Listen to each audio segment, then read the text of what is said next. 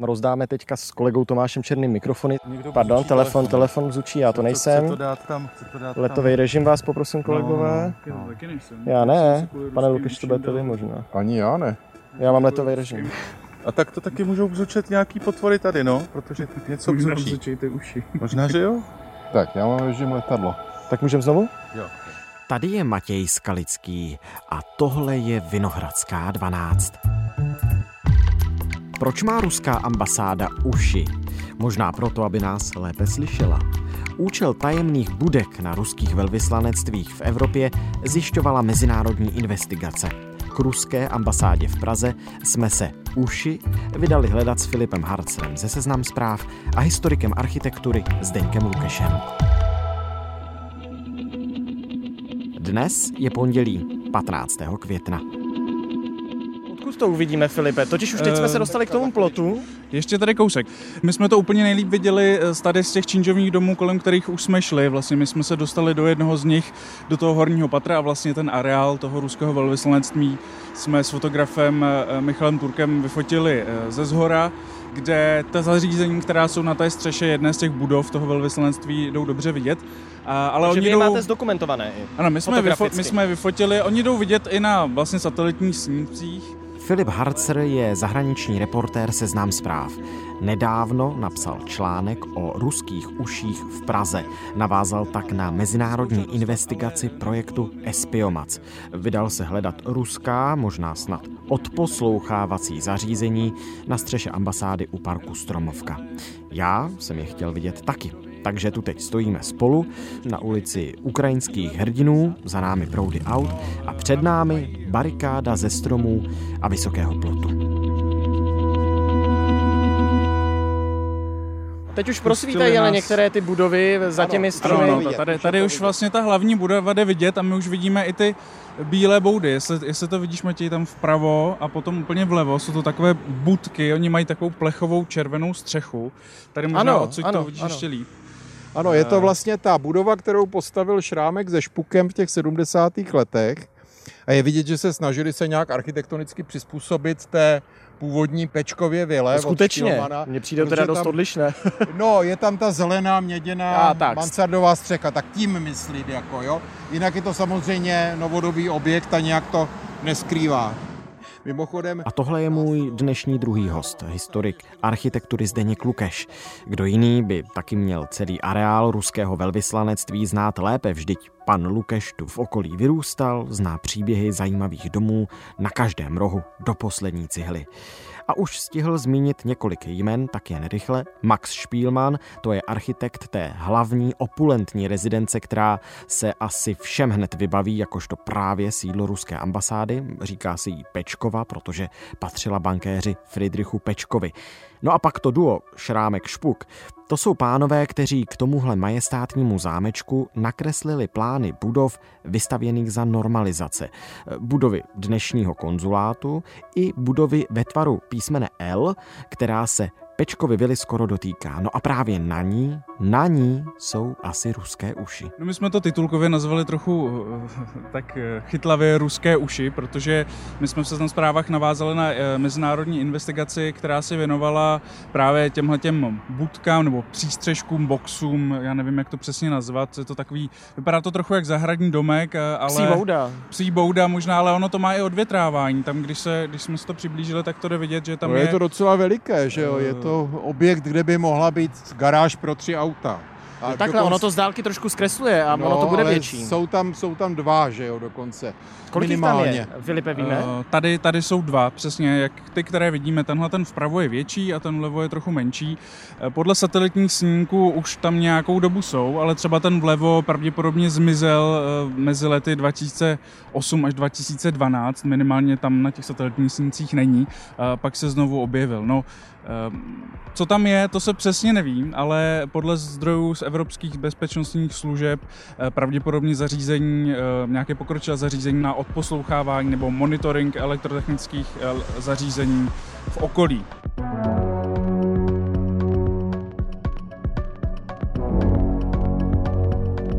Já bych sem asi eh, na, na kafe nebo na pivo na nějakou schůzku, eh, kterou nechce, aby nikdo slyšel, nešel. Ale... Skutečně, myslíš si, že to může mít eh, nám, ten nám efekt, že... Mm, poslanec Pavel Žáček z bezpečnostního výboru z ODSky. z ODSky, z bezpečnostního výboru sněmovny říkal, že dostávají školení a že skutečně se ví o tom, že nějaká zařízení tu Rusové mají na ten odposlech nebo na monitoring těch zařízení a to nám potvrdila i bezpečnostní informační služba, čili civilní kontrarozvědka.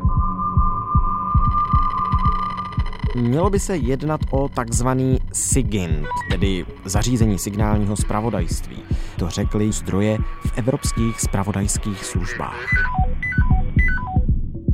Okem to nevidíš, protože do toho přístřežku nevidíš, ale, ale ty informace, tam... ty, které i ty máš, tak ty máš z toho důvodu, že ty budky, co vyrostly v Praze na té ambasádě, nevyrostly jenom v Praze, vyrostly i na jiných ambasádách ruských v Evropě. Ano, to odhalila ta mezinárodní investigace, která to publikovala vlastně před námi, my jsme na ní navázali eh, a oni se věnovali hlavně eh, budově ve Varšavě, kde bydlí, je to takový komplex, eh, řekl bych panelákový, taková socialistická výstavba, kde bydlí zaměstnanci ruského velvyslanectví v Polsku.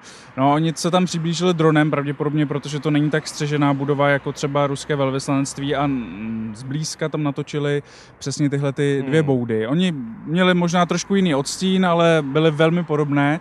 No a tyhle ty budky tak eh, jsou ve Španělsku, v Madridu, jsou v Bruselu a jsou ve Stockholmu a na dalších velvyslancích, například v Budapešti. Čili jsou to totožné stavbičky nebo přístavby na střechách těch velvyslanectví. Eh, no a podle těch eh, zdrojů z bezpečnostních kruhů právě slouží k nějaké výzvědné činnosti Rusů.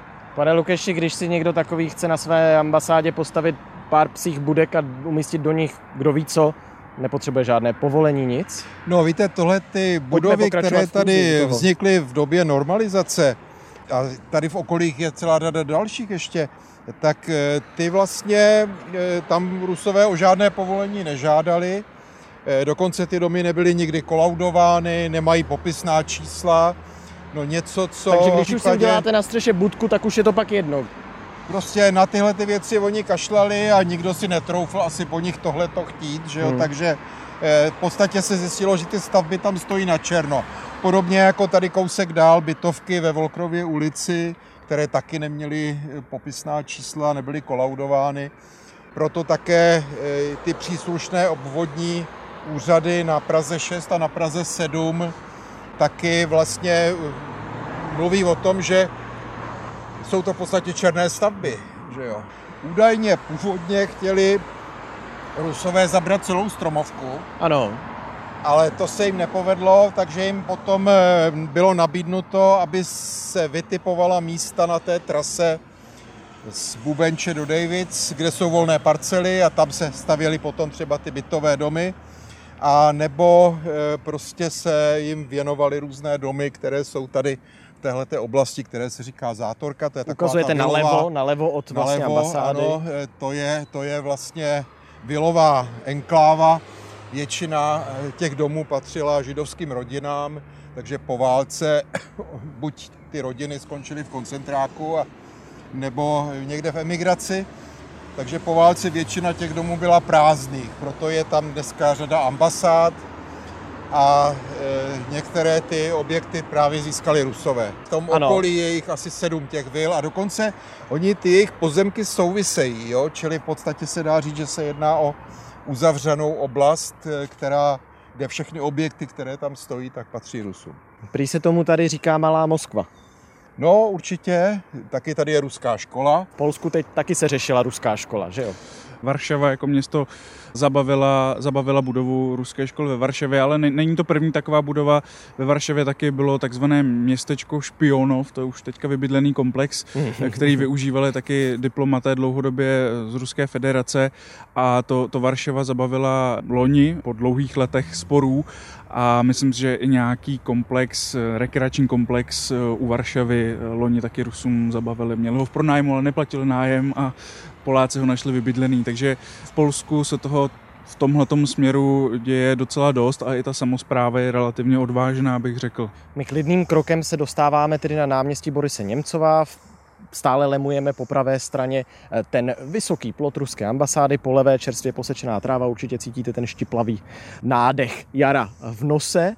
No, řekněte mi, když jsme se bavili o těch černých stavbách a o tom, že, a znovu to tu opakuji, je ten areál celý obehnaný tím vysokým plotem, můžeme se tady možná na chvíli zastavit, tak skutečně je to tak, že celý ten areál patří Ruské federaci? No tak stále patří, že jo, samozřejmě. Nemá Praha na nějakou jeho část nárok? No právě, že Praha 6 i Praha 7 by ráda uplatnila nárok na ty stavby, které byly postaveny až po tom roce 1968. Asi probíhá nějaké šetření, nějaké řízení. No samozřejmě nebylo nic krásnějšího, než kdyby se to vrátilo do toho původního stavu. Teď mám na mysli třeba ty objekty ve Stromovce. Jsou ty domy to jsou ty, ty bytovky, no, kde by se... Na ně není vidět, tam je vysoký plot. Ano, tam je asi 4-metrový Hmm. betonový plot a jsou tam kamery všude ještě Hmm. k tomu, že jo. Praha už před dvěma lety vyzvala vládu, aby se tématem ruské ambasády zabývala. Radní hlavního města vyzvali vládu, ať vyjedná s Ruskem vrácení části parku Stromovka. Území o rozloze 4 km čtverečních patří českému státu. Magistrát chce, aby se zabraná část parku vrátila do stavu právě před 21. srpnem 1960. Hlavní město by rádo zpět pozemek, na kterém pětice bytovek vyrostla. Připomeňme, pozemek pod nimi nepatří Rusku, ale diplomatické službě. Ministerstvo zahraničí ale upozorňuje, že pozemek Praze vrátit nejde.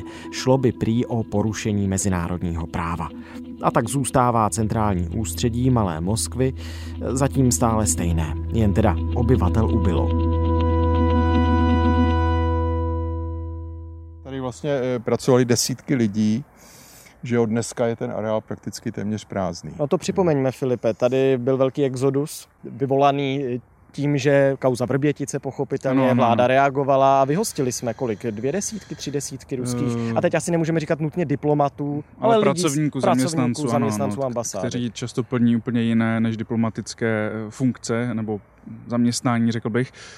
Ano, to byl velký exodus eh, zaměstnanců ruského velvyslanectví a bylo to reciproční. Všechny ty kroky, které vlastně česká vláda nebo české úřady dělají vůči ruskému velvyslanectví, se potom odráží taky v politice Moskvy vůči českému velvyslanectví. Třeba loni na podzim nechali zbourat moskevské úřady plot u Českého domu eh, v Moskvě, což vyvolalo samozřejmě pobouření v Praze.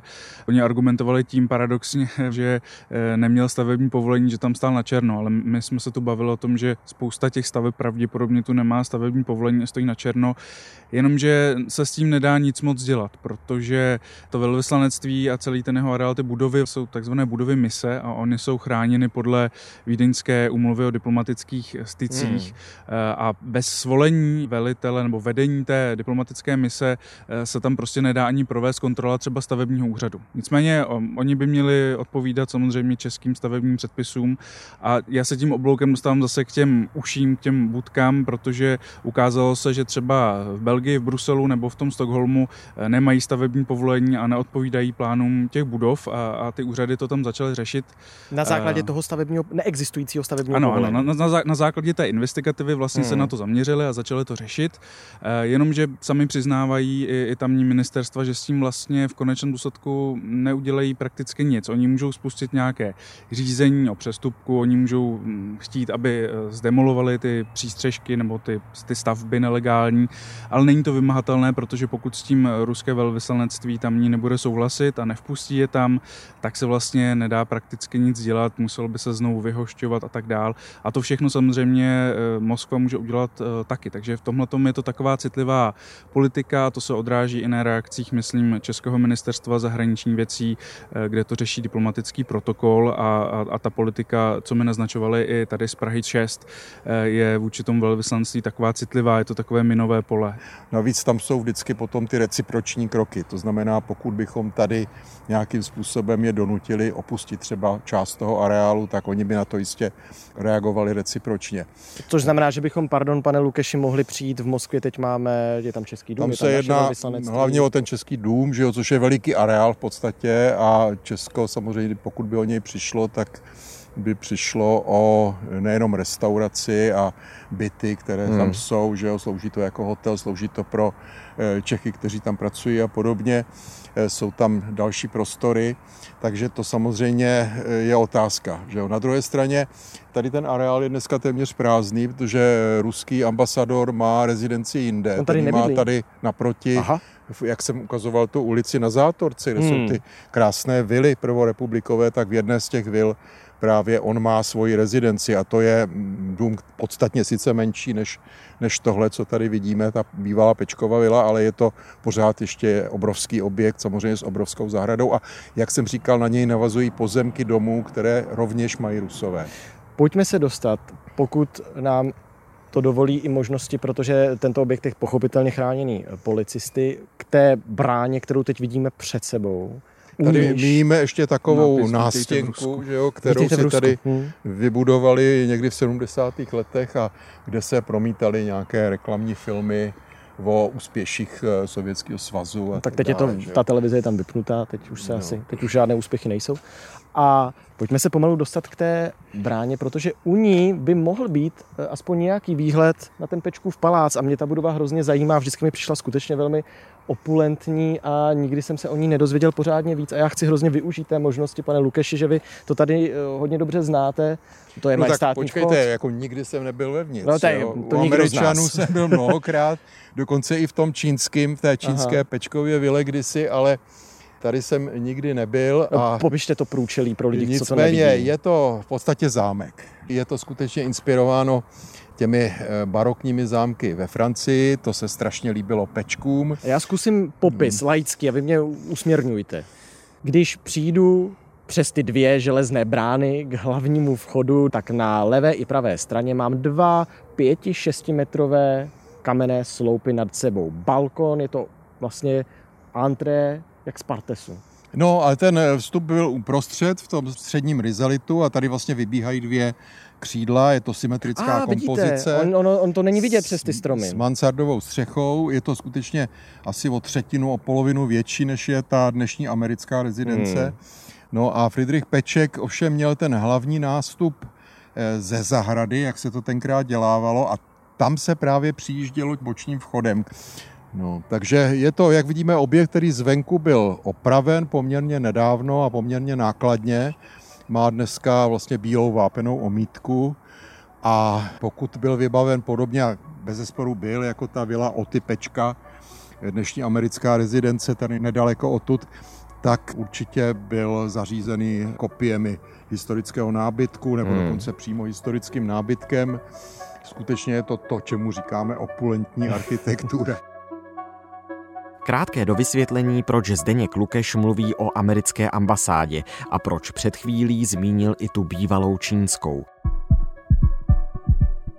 Všechny tři budovy jsou totiž v Bubenči a všechny tři projektoval Max Spielmann pro rodinu Pečků. Pečkovi patřili mezi ty nejbohatší za první republiky. Pak přišla válka, Benešovy dekrety, no a ve vilách se usadila velvyslanectví. My teď před jednou z vil stojíme, před jednou z těch ambasád, ale spíš než vila Pečků u Královské obory, nás zajímá budova do písmene L vedle ní, postavená, jak už bylo řečeno, za normalizace, protože nahoře, na střeše, No a nahoře na střeše je tam vidět právě ta boudička zase, Jo, jo, která je, nás tak zajímá. jedno ruské ucho. Filipe, myslíš, že nás slyší? No, Já mám teore- teda mobil v letovém režimu, ale... Eh, To se udělá asi dobře, protože podle té investigativy, kterou dělali i v Maďarsku novináři, tak tam říkali, že když třeba byla před eh, ruským velvyslanectvím v Budapešti demonstrace a byli tam třeba i Ukrajinci, odpůrci vlády nebo odpůrci toho maďarského postoje vůči válce na Ukrajině, Hmm. tak eh, se Rusové mohli zaměřit na jejich mobilní telefony, pokud je měli sebou a dozvědět se o nich daleko víc informací, než by věděli normálně. Mohli tak třeba monitorovat i nějaké ukrajinské činnosti eh, v Maďarsku a tak dál. Čili to je jedna eh, z těch pravděpodobných možností, ale my samozřejmě přesně nevíme, co tam je. Tam, když to vidíš, Žádné tak tam... satelity tam nevidím okolo toho ani. No, Anténka. ale je jich tam dost, je jich tam dost. Satelitních Jo. antén je tam opravdu opravdu To hodně. víme z těch satelitních snímků. Jo, ale i z toho, co my jsme nafotili z těch budov, Hmm. je jich tam opravdu hodně a jsou tam různé typy antén. Já nejsem radioamatér, tak nepojmenuji tě přesně, ale eh, jedna vypadá jako taková past eh, na ryby, taková síť na ryby Hmm, a je, hmm. je docela zajímavá. Je i v Berlíně, kde si proti ní stěžovala CDU, protože ona je naproti budově, kde jsou poslanecké kanceláře, přímo v centru, v centru německého hlavního města. No ale co ty boudy nebo přímo ty budky, o kterých jsme mluvili, ty ruské uši umí, to skutečně přesně nevíme, ale pravděpodobně umožní odposlechy nebo sledování třeba těch telefonů. Neví se do jakého okruhu, každopádně tady v Praze se musí počítat, že to je v nějakém blízkém okruhu té ambasády, Eh, ale je, těch anten tam víc a vlastně to, že mají nějaké anteny, to není nelegální, protože oni jako diplomatická mise se můžou spojit eh, s tou zemí, která vlastně vysílá s Moskvou a dělají to standardně všechny ambasády. Oni jich tam mají nadstandardně hodně a je pravděpodobné, že některé ty antény jim umožní sledovat i další komunikaci. Třeba ve Stockholmu psali o tom, že sledují eh, námořní komunikaci, co se týče pohybu lodí na moři, ale i třeba policejní komunikaci a další. To my přesně eh, nevíme a je těžké to z toho soudit, protože to se posuzovalo jenom z velké dálky na základě těch snímků, ale ty uši jsou takové tajemné, protože, jak jsme říkali, vyskytují se na mnoha místech a jsou, jsou v budce a není tam vlastně vidět,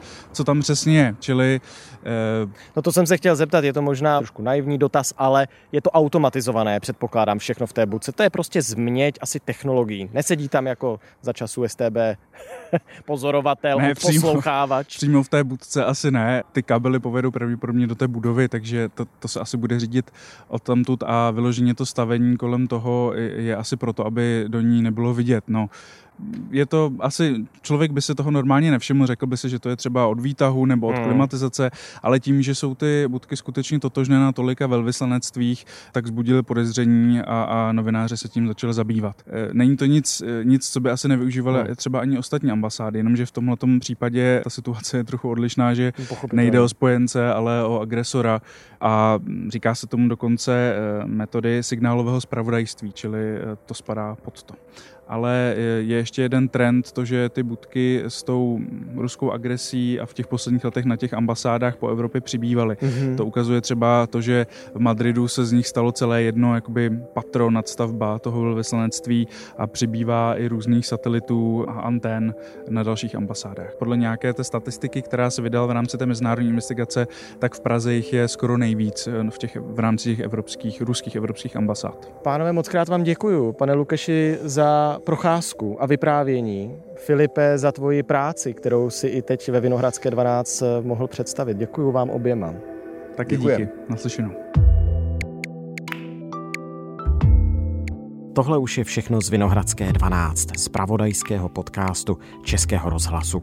Dnes od areálu ruské ambasády v Praze. Pátrali jsme po ruských uších s Filipem Harcerem ze Seznam zpráv a s historikem architektury, letenským rodákem Zdeňkem Lukešem. Naše další epizody najdete na webu iRozhlas.cz v aplikaci Můj rozhlas i ve všech dalších podcastových aplikacích. Naslyšenou zítra.